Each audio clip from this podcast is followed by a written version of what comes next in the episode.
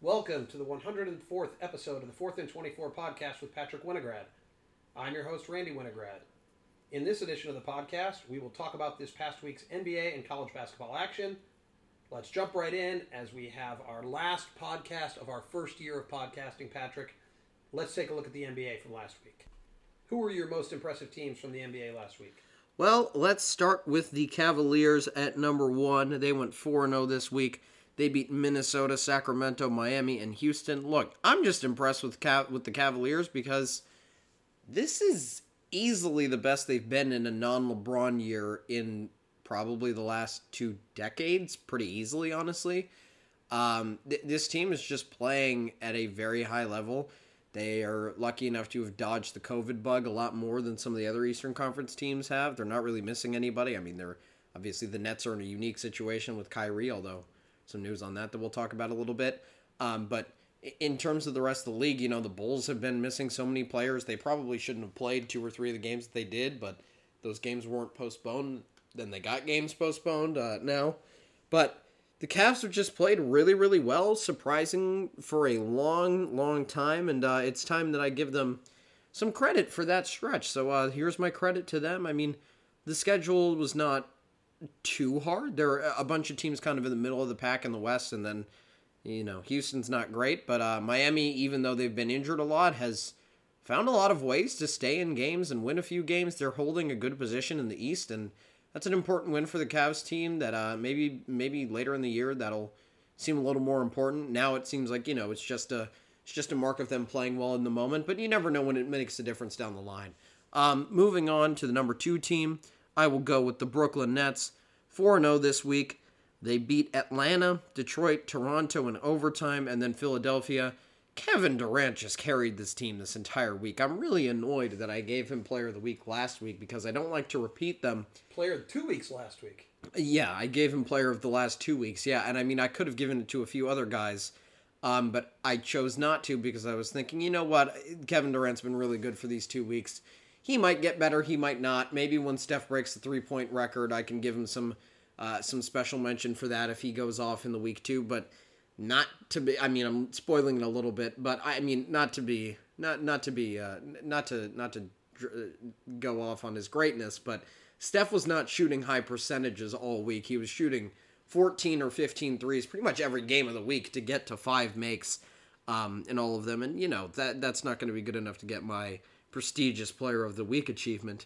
Um, but Kevin Durant, I mean, he's been insane. I'll, I'll get into his individual stats later, but he's just carrying this team. There's no Kyrie. There hasn't been James Harden for all these games this week, um, although he has been there, and he, he hasn't really been himself, but he's been good enough to still be an all-star level player, and he's still better. He's still a better second in command than most teams in the league have, obviously. Um, even when he's not playing his best, and just the threat of him is enough too. But the rest of this roster has also been depleted by COVID and, and injuries, really. Uh, Joe Harris hasn't been playing for a really long time, so it's really hard to, to say anything bad about the Nets. And I mean, Kevin Durant's the one carrying them through it, and Blake Griffin is doing a lot to step up uh, in, his, in the absence of uh, those other guys, too. And so is Patty Mills, so they all deserve credit for it. And probably the biggest news of the week um, Kyrie will start playing again this week, only on road games, though, for now. He's still not allowed to play in New York until he gets vaccinated. Uh, but he will be playing road games with the Nets, and he is allowed to practice at the team practice facility. I'm a little surprised that the regulations allow him to play at the practice facility, but not play in the games. It's a little weird to me, but look, I'm not I'm not a New York health law expert, so I don't really know what's Probably going on there. Fewer people there. I would assume that's Yeah, probably small- what it is. small private It's probably something to do with the gathering rules. Yeah, exactly. But I, I don't know. I'm not going to get into the semantics of it. But you know that that's the way it is. And I mean, you know, the Nets cited that the reason why is because Kevin Durant. I mean, well, didn't say specifically him, but their stars have been playing too much, too many minutes, and there's just they just don't have enough players playing for to keep that roster spot doing nothing. And you know, he's been able to participate on the road the whole time. It's just that he wouldn't have been able to practice for most of the season. And then it's also kind of a distraction to have a player half in, half out. But he will be eligible to play next Thursday uh, at Portland when the Nets play on the road there. And uh, we'll see if he does. We'll see how much he plays if he does. Uh, it'll be interesting. But, you know, that's really what's going to take Brooklyn to the next level. I mean, th- this becomes an easy, easy top contender for the for the NBA Finals. If I mean not just for the NBA Finals, but to win the finals. If they already weren't, even without him, now you're really talking about a really, really good team. But uh, let's move on to the Nets. Talk about another team who was a preseason big contender, but hasn't really lived up to uh, all the hype so far.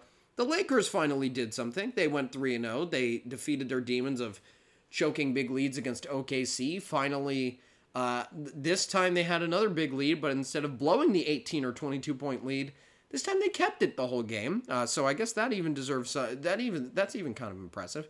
Uh, they beat Orlando. Orlando's terrible. Um, and by the way, they were up by like 20 in the third quarter in that game, and somehow let the game get all the way down to a, an eight point game in the fourth quarter. So the Lakers are still having a lot of issues with taking their foot off the gas in close games. And speaking of that, they had a lead on Dallas, and even though Dallas did not have Luka Doncic, they let Jalen Brunson, Tim Hardaway, uh, and I guess Kristaps Porzingis play so well that they got forced to overtime and had to rely on Austin Reaves to make clutch shots. And look, now the Lakers roster is super depleted by COVID. You had Talen Horton Tucker test positive. Uh, you had Russell Westbrook test positive, who then tested out of the COVID protocols. But this team has so many players uh, on with with the with COVID that they have uh, signed Isaiah Thomas through a hardship waiver, allowing their roster to extend to more than 15 players. Two-way player Chaundee Brown was playing in the first quarter recently. Um, I mean, Austin Reaves, I don't think was supposed to be a big contributor, and he's been playing fourth quarter minutes a lot. So it's just a really depleted, injured roster that the Lakers are dealing with right now.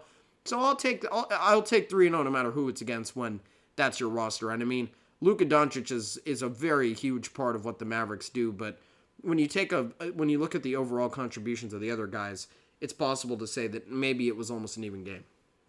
And finally, I have the Memphis Grizzlies at fourth. Uh, they beat Houston, Philly, and Portland. Not so impressive, especially when you look at Portland. We're going to talk about Portland in a second.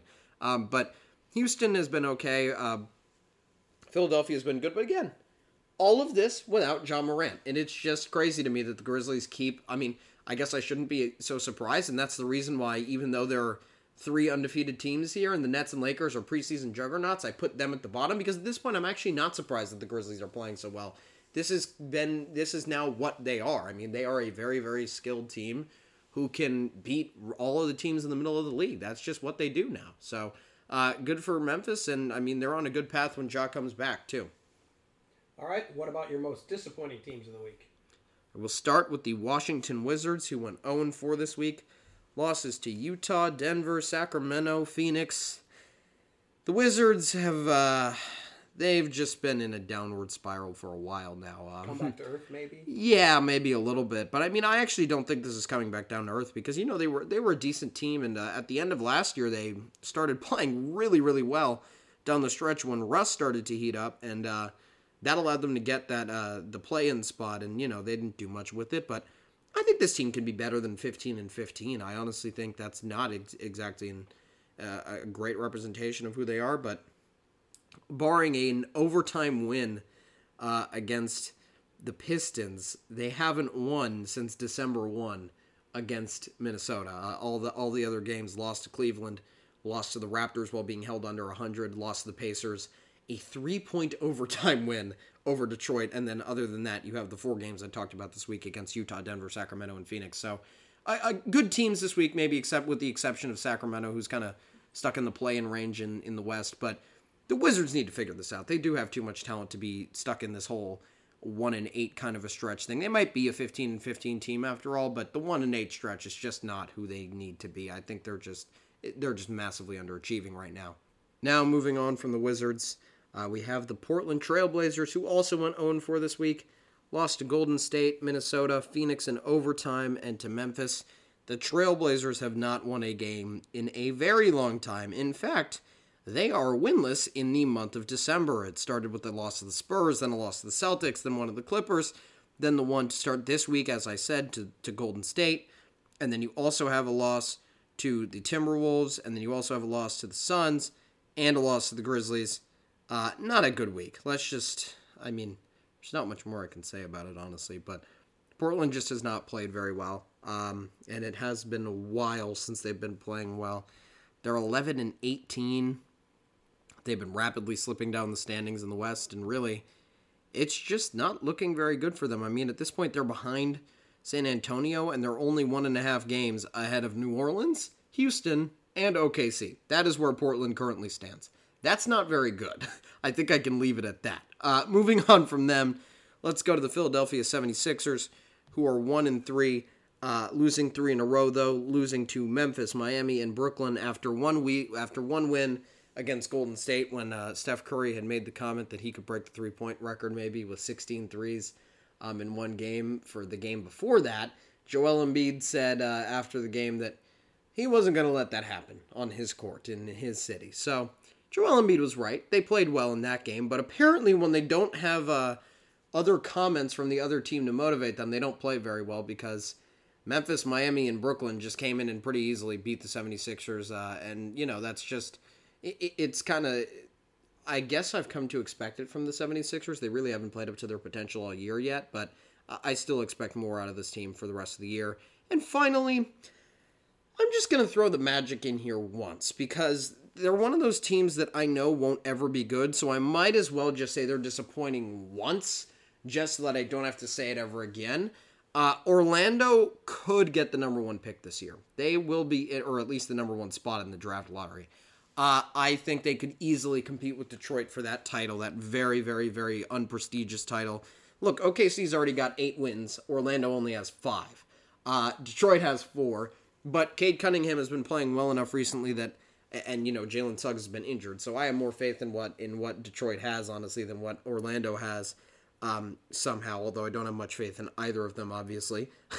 um, but Orlando five and twenty five on the season, pretty terrible. They lost to L.A., other L.A., uh, and Atlanta this week, and you know I, I just I've not seen a team that really hasn't even looked that close in any of these games in a while. I mean, even the Rockets when they had a bunch of losses in a row didn't look as terrible, I feel like. I feel like when I was watching them, it didn't feel like a team who had lost 10, 12, 14, 15 games in a row felt like a team who was maybe struggling to find its way, but you know had squeaked out a win or two here and there. But Orlando just does not look like that. They just do not look good whatsoever, and I don't know how they're going to fix it. And I guess it's just tanking, and I guess it's just the effects of uh, being a little bit experimental with your lineups and making sure that you know you can't exactly compete with the top teams even when you have better talent than them. Uh, at, least coming up, but obviously those guys need to get a little bit older and mature a little bit before they will be a contender. And I think uh, Orlando is many, many, many, many, many years out by what I've seen this year. Okay, well, let's move to the uh, mysterious player of the week. Yeah, so like I who said, might it be? yeah, I don't know. Uh, maybe it's Kevin Durant. Oh yeah, it's Kevin Durant. Kevin Durant, 37 and a half points, nine rebounds, eight and a half assists, and two and one and, a, and 1.8 blocks per game this week. That is one of the best weeks I've seen in a while, almost averaging a 40 point triple double. He was the first player in the NBA to reach 50 points in a game this year uh, on Saturday. And as soon as I saw that, I was like, I really gave him the player of the last two weeks just yesterday. And of course, he picks t- today to get a 50 point game and be the first player this week or of this year to do that. Then, after the 51 point game where he also almost had a triple double, he decided to go get a triple double with 33 points or something like that and then he decided to drop another 38 or 35 points, and then he did it again. Uh, he's been ridiculous. He's shooting like 60% on the year, even though he's at, even though he's the league's leading scorer. I think Kevin Durant is just playing out of his mind, and uh, I think you know they talked about the reason that they might bring Kyrie back is just to you know put down the minutes of the stars. And if Kevin Durant's going to keep playing like this, he needs to. And by the way, he did in the playoffs last year. It's not like this isn't sustainable for him he can sustain it, but he can't sustain it for a whole year playing all those minutes and then really perform in playoff time when all the other stars of the league are rested. So they're going to need to start getting him rest soon and then make sure that this 38 9 and 9 player shows up in the playoffs, which he will when they get him some rest. All right, well, that wraps up our look at the last week of action in the NBA. Let's now turn our attention to college basketball. Let's start with the biggest upsets from last week. Notre Dame beat number 10 Kentucky 66 to 62. Uh, it was as close as the score indicated. This was not uh, some not not point shaving obviously, but uh, this wasn't some making the game closer right after uh, where it was already out of reach. This was a really close game throughout. Notre Dame had to make shots to win this game. I think it was tied 62 to 62 in the final minute. Uh, and once Notre Dame made the made the what would eventually be the game winning basket, the go ahead basket at least, um, then Kentucky fouled them once, and that's when Notre Dame made two free throws, and then Kentucky couldn't score after that. But uh, it was a back and forth game. I did not expect this upset. Maybe before the season, if you had asked me uh, if Notre Dame could get a big upset, what would it be early in the season? I would have picked this one, but they were three and four heading into this game. Everybody thought they'd be a lot better because of the way they ended the season last year in the ACC. Uh, and the way they were playing towards the ACC tournament, and eventually how they how they did play in that tournament, but they didn't show that for most of the year, and all of a sudden, after being three and four, they pull out this win over Kentucky. Very, very impressive. Moving on, Oklahoma beat number 12 Arkansas 88 to 66. Arkansas was 9 0. They were going to lose at some point. Uh, they're, they're not a team that was uh, caliber of going, you know, 30 and 0, obviously. And uh, I guess it maybe could have carried all the way into the SEC season before they got a loss, but I think it was I think it was easy enough to figure that they might lose a game before, and Oklahoma just a good enough team to beat them. Uh, they they frustrated them with their style. They played a good defense the whole game, and really from the start they had Oklahoma they had Arkansas on the ropes, and uh, Oklahoma was able to finish it off. Uh, moving on, Creighton beat number 24 BYU 83 to 71. After it looked like BYU was one of the early season mid major kind of darlings of the season, they have not played well since then. Um, and it's it's funny because it felt like Gonzaga might have had a somewhat decent challenger at the top of their conference in BYU. Actually, there are two better challengers than BYU now in undefeated San Francisco, who is now 10 and 0 and maybe even 11 and 0 at this point. Um, and St. Mary's, who was probably should be ranked, and they are, I think, are nine and two on the season.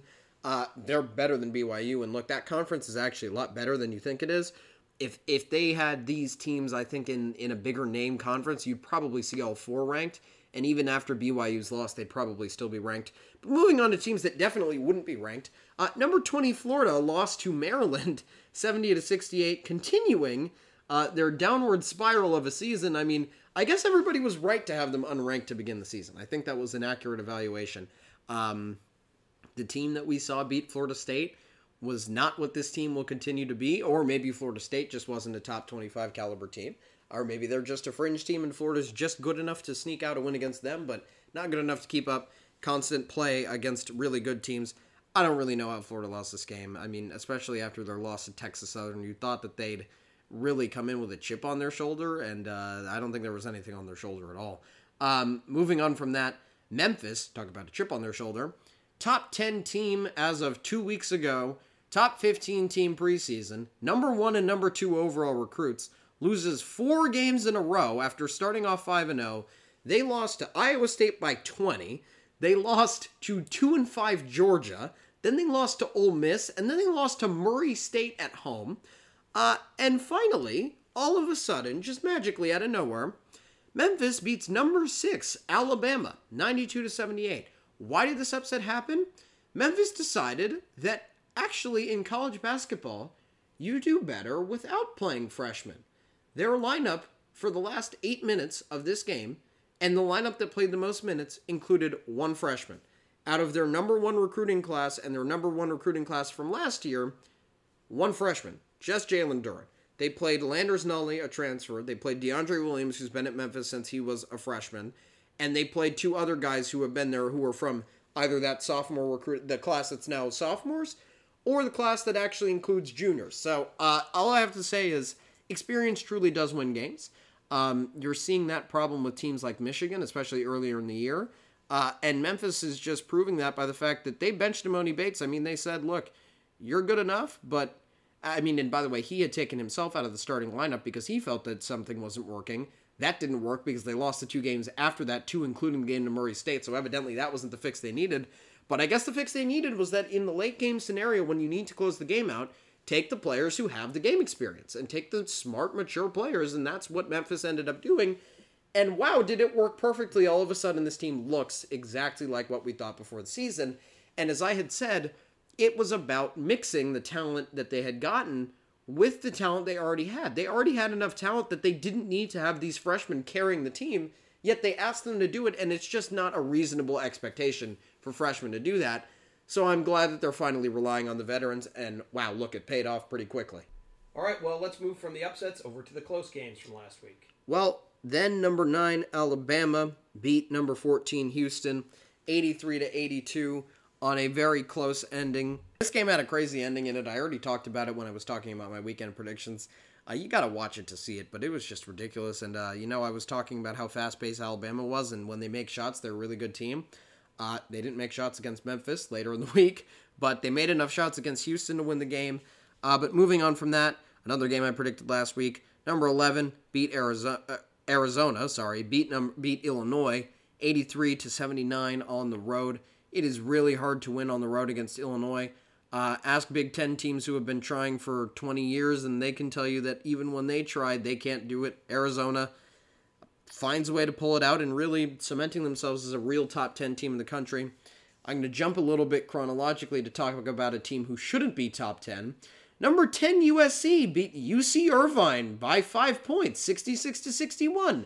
USC has played zero good teams this year and is in the top 10. I can name unranked teams that I would pick to pull up to USC right now on a flight, go straight off the plane and beat USC, then get back on the plane and go back to wherever they came from. I could pick at least 5 teams right now. USC is nowhere near a top 10 team. They won't be in the rest of the season. Just like last year, even with Evan Mobley, they were barely a top 10 team if you only go off of tournament performance. And if you go off of the whole season, they did not they were not in the top 20. That was when they had a top 5 pick in the NBA draft. Now that they don't and did not add too much talent to replace him, they are not 15 slots better. I will leave it at that. Actually, I won't leave it at that. The teams I would be mentioning that would beat them, I still think Michigan would beat them. I still think Memphis would beat them. I think North Carolina would beat them because they're all more talented. I think Tennessee would beat them. I think pretty much every team ranked lower than them would probably beat them. Um, look, USC just isn't that good. I, I will say it right now. Maybe I'm, not Florida. Flo- Florida's not ranked anymore, so that problem got taken care of. Okay. Um, but look, th- I, all I have to say is that this game really just shows the level that USC is at and how overrated they are. Because I have never seen a team play a mid-major play a mid-major at home as a top 10 team and only be favored by single digits heading into the game. That just tells you a lot about how good the team is and frankly how not good the team is. Because if you look at the lines for any other game when there is a top 10 home team against a mid-major team, it is more than 10. In fact, another game that I'm about to talk about, number 1 Purdue, well they were number 1 at the time, but they had already lost earlier in the week, when they beat NC State in overtime 82 to 72, that game was a 15 or 20 point line and NC State is a mid is a mid-level power conference program. That's what the line is supposed to look like for a top 10 team, not single digits over UC Irvine. Don't believe what you see in the rankings for USC. They beat Washington State by 1. Washington State's very next game was a loss at home to South Dakota State. Okay? The best team they've beaten all year is an 8 and 3 team by 1 at home who lost to South Dakota State. Let that sink in and please tell me how that team is top 10 and how North Carolina, who has two quality wins and only losses are to Purdue and Tennessee, is unranked. You tell me you can't. Anyway, moving on. Number one, Purdue at the time beat NC State 82 to 72 in overtime. Really close game. Surprised NC State got dro- uh, surprised NC State drove Purdue to overtime. Uh, but you know Purdue has just enough experience to pull it out, just like I talked about. Uh, you got to mix the freshman talent with the experience, and Trevion Williams took over in overtime, and that was really the, the catalyst for uh, Purdue. And also Jaden Ivey was really good too. But uh, you know, it takes Williams being so great to to help Ivey get some more open lanes and really feel super super confident. I mean, he's already such a talented player that he doesn't even need to be that confident to have a good to have a decently sized impact on the game. But when he's really confident, he makes a huge impact on games for Purdue. Uh, moving on from that, number 17 Iowa State beat Jackson State 47 to 37. Obviously, Deion Sanders recruiting the number two overall recruit means that uh, maybe Jackson State is losing some of its basketball fans to its football program, but and and also them being in the Celebration Bowl and being the best HBCU team in the country probably, and they'll probably prove that by beating South Carolina State pretty easily tomorrow morning. Um, but look, Jackson State is not very good at basketball, but putting their football program aside. So Iowa State now looking like 2020 Iowa State out of nowhere again, only beating a pretty bad program by 10 points. And by the way, at least they beat them by more points than USC beat UC Irvine by. But uh, let's move on from uh, USC and from Winning those close 10, games. scoring 47. Wow. I mean, that's actually not that bad of a margin. That's not a terrible margin. Uh, if you're talking about a game where there's only what 94 combined, 84, combined points, that's not 10 points. Is not bad. I didn't watch that game, but I probably didn't miss the most entertaining display of basketball this year. Yeah, probably not. Okay. Uh, but moving on to other important matchups, let's talk about a Pac-12 team that actually knows how to play basketball, unlike uh, unlike unlike USC. Although Arizona knows what they're doing, and by the way, Arizona definitely needs to be ranked out of USC. Um, number four, UCLA beat Marquette sixty-seven to fifty-six. After, by the way, speaking of plane, speaking of getting straight off a plane, uh, UCLA's plane got delayed. This game was supposed to start, I think, at eleven in the morning or ten thirty or something like that, and ended up getting played at six thirty because UCLA had flight issues. Uh, the network of it got moved and everything, and they had to move all the game time, and they had to change everything around because UCLA was having some issues with their plane. And then, you know, as I said, I, I would pick a couple teams to beat USC and just get off, get up straight off the plane and win. Well, UCLA actually just did that against Marquette. They got off the plane as soon as it landed, uh, pretty much went straight to practice, uh, put their bags down, beat Marquette, and then left the next day. Uh, I mean, What was the team that had to Uber to the game? Was that Arizona? that was? Arizona beating Illinois. They had yeah. to take Ubers because Uh, they so the, yes, yeah. Arizona had to take Ubers from I Three hours. believe Indianapolis, Uber to Illinois because their flight got detoured. Um, but Maybe yeah, all no, Pac-12 teams going on the road in the Midwest should, you know, have flight delays. Mm, I would not recommend that. Uh, but and I bet there, I bet these are the last few games like that for the rest of the year probably because we're about to move into conference play. Um, but then you have number fifteen UConn who beat Saint Bonaventure eighty four to seventy four. Uh, again, these games aren't as close, but you know, I think St. Bonaventure was showing some good signs to start the year and were ranked in the top 25. Had a good tournament run last year, not a good tournament run, but had a good run to win their conference tournament and kept all of their players have an all senior starting lineup, uh, which that'll always do well no matter no matter how bad you were the year before. It'll at least be somewhat successful. Uh, but UConn able to dispose of them, and even with some players out for UConn, uh, so UConn playing pretty well. Um, and honestly, Speaking of teams who are better than USC, UConn should be in that mix too. Uh, so should Michigan State, who Michigan State was able to beat UConn earlier in the year. Now let's talk about Big Ten teams. Now, while I'm on the subject, number 21 Ohio State, also better than USC, beat number 22 Wisconsin, 73 to 55. That's not a close game. Uh, they beat Wisconsin by 18. USC beat UC Irvine by five. So when you're going by a by a by a metric to judge a team, go by the USC UC Irvine factor. If you are a top 25 team and you beat another top 25 team by a bigger margin than a top 10 team beats a mid-major program, you're probably pretty good. Uh, when you're a top 10 team and you only beat a mid-major by five points, you're probably not that good. So I will go ahead and say Ohio State is another one of those teams who I would pick to beat USC uh, straight off the plane. But maybe not Wisconsin. No, not Wisconsin. I that that that might be where it stops. Actually, they might be the last team in the They're- rankings. They're, they're not that good. Wisconsin had some early season wins that looked great and weren't actually great. I don't think the loss against Providence by Wisconsin was a fluke. Speaking of Providence, Providence is 10 and 1. They would also beat USC. Um, they got off the plane to beat Wisconsin on the road, and all I have to say is I thought that that was just a bad early season loss from Wisconsin. No, Providence is just actually really good. They're just actually a good team. I think there's no denying that anymore. You don't go 10 and 1 by chance in college basketball. I mean, Jackson State stayed close with Iowa State. Uh, UC Irvine stayed close with the USC to say it one more time, just because I think it's funny. Um, Memphis just beat Alabama after losing four games in a row, including some to completely. I mean, Alabama, it might be the top team in the SEC, and Georgia might be the worst team in the SEC.